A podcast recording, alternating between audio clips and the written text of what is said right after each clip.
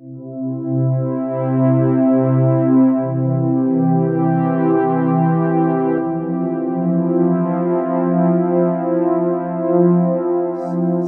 already. Millions of people buy lottery tickets around the world every week, hoping to win the jackpot, yet not many are ever successful. For most of them, it's a bit of a lost hope. So, the question that I want us to think about tonight is where does our hope lie? Here in the Bible passage that we've just heard, in verse 3, we see the phrase living hope. That's different from the, the kinds of hope that I've just mentioned, that I've just talked about. Is that the sort of hope that we really have? And do we, do we understand what it means? Before we go into that, let's just take a moment to look at the people that this letter was addressed to. In the first two verses of the chapter, which we, we didn't hear tonight because we started at verse 3, the people that receive this letter are described as foreigners or exiles, depending on which translation you're reading. They're the exiles of the dispersion, which were the churches of what is now modern day Turkey. In Acts chapter 8, there was a great persecution that took place in Jerusalem against Christians, and most of them at that point had to flee for their lives. Eventually, these largely Jewish churches that sprang up in this part of the world became known as the dispersion. And as we read through this, this letter, this first letter of Paul, realize that these, these churches were about to experience another outbreak of persecution, both from the government and from their neighbours. So they were in a very real danger of losing hope, of wondering whether it was worth carrying on with their faith, whether the suffering that they were about to experience was really worth it. So Peter writes this letter to encourage them and to, to reassure them. And he begins by reminding them of who they are. In verse 2, Peter says, They've been chosen and destined by God the Father and sanctified by the Spirit to be obedient to Jesus Christ and to be sprinkled with his blood. And here's the first encouragement for us to persevere with our faith, to remember that God has chosen us. We're not just a random accident of the universe, far less a random mistake as some people think of themselves. No, God has chosen us, set us apart for himself. That's what it means to be, to be sanctified. He's given us His Holy Spirit to make that real and to make us work to, towards being a part of His glorious kingdom. So, how does this happen? Well, in verse 3, we hear how God has given us a new birth into a living hope through the resurrection of Jesus Christ from the dead. There's a new aspect to our lives that can only really be described as new birth. The old has gone. We can have a whole new existence, a remade life, born again in the image of God as we were always meant to be. And this new birth means that we have a new future. Instead of being doomed to die, and that's the end, as so many people in this world now believe, now we have, if we accept it, a living hope that comes about through the resurrection of Jesus Christ from the dead. Christ has passed through death to life so that we know that we too will rise again one day. If that's the case, if we're now able, through the Holy Spirit, to, to rise to new life, then we have something great to look forward to. Verse 4, what Peter describes as an inheritance that is imperishable, undefiled, and unfading, kept in heaven for you. You often hear of people who, who have died and left their children a great fortune. And, and most people look at the children and think how fortunate they are. But here, we read of something that's far, far greater than, than any earthly inheritance.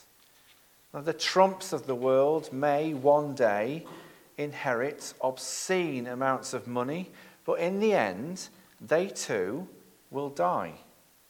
Even if they manage to keep on growing the wealth that Donald Trump has amassed, in the end, they'll all die as poor as the day that they came into the world as newborn children. Because once you're dead, you don't own anything. As John Ortberg says, it all goes back in the box. But for us, as followers of Jesus, our inheritance will never wear out, will never fade away, will never end, because it's kept in heaven for us. That's why Peter calls it a living hope.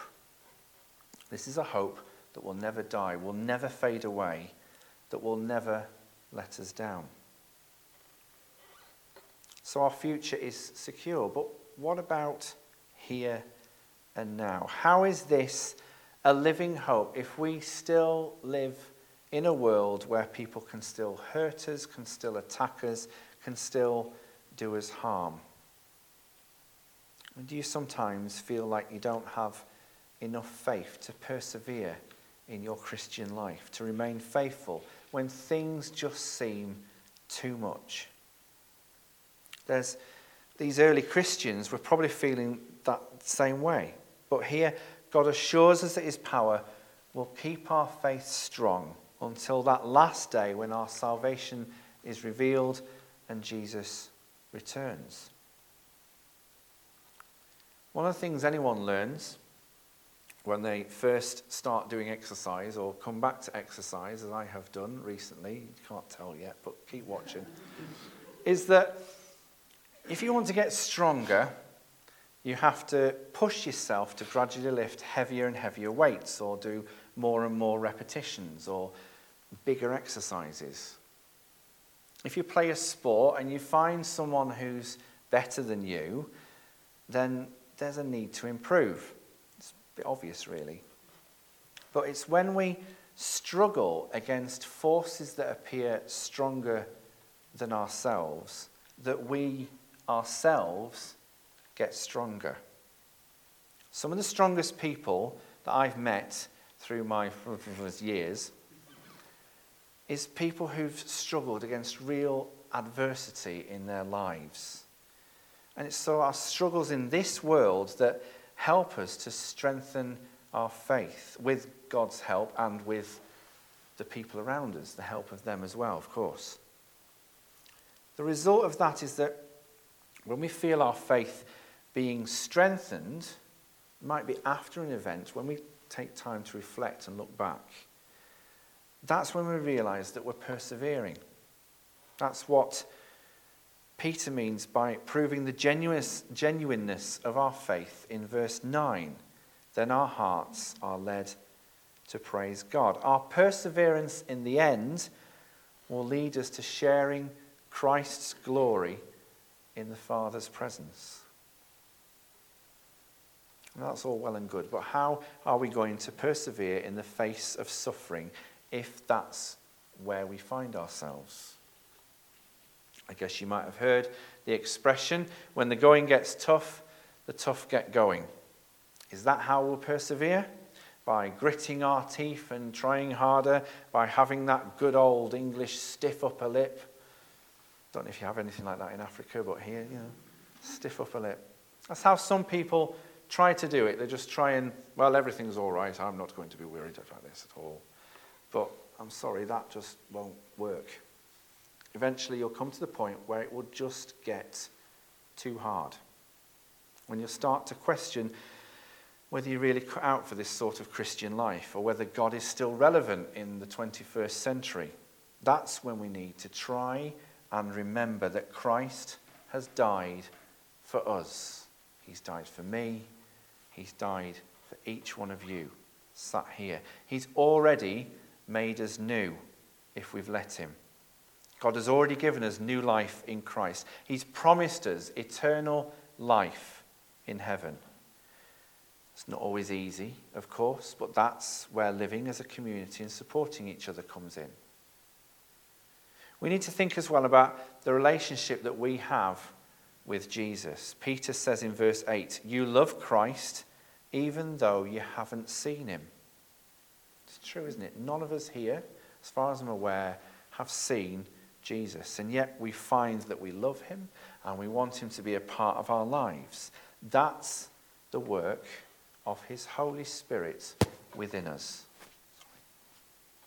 And that love we have for Christ means that we will want to try to persevere rather than letting him down.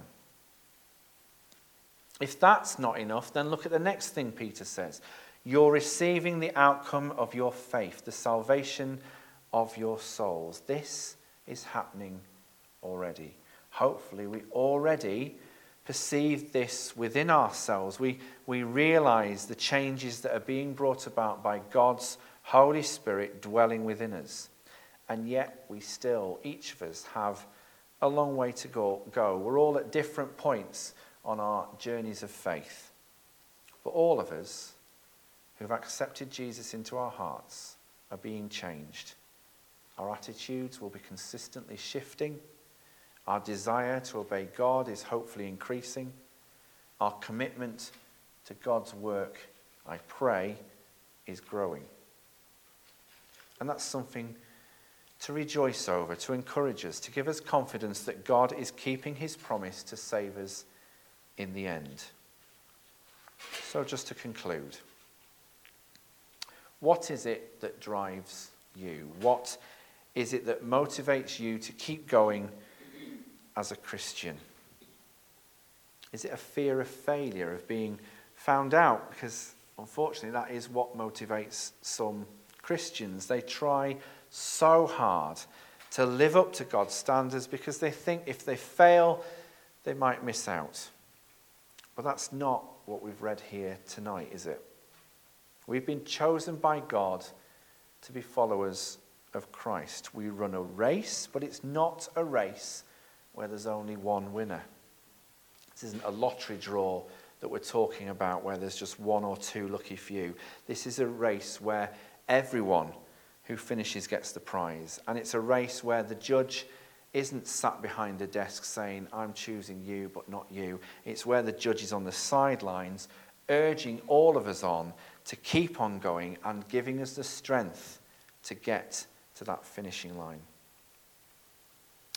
Perhaps you're motivated by the thought of rejoining a loved one. That's an admirable aim, but it's not nearly as great an aim as wanting to be united with Christ. See, that thing about loving Christ, even though we've never seen him, has a reverse side to it, doesn't it? Part of the reason for persevering is so that we will see him one day face to face. As Christians, we can, we can lay claim to the one hope that will never let us down. It's a living hope, made certain by our risen Lord Jesus. His resurrection is the sign that we too will be raised to new life. That's the hope that we've been given. That's the hope that we need to hold on to. So I pray that as you go into this week, that your hearts and minds will be strengthened to persevere, to remain strong in your faith in Jesus Christ, and to be confident of the great inheritance, that fantastic hope that's waiting for us all one day in heaven. Amen.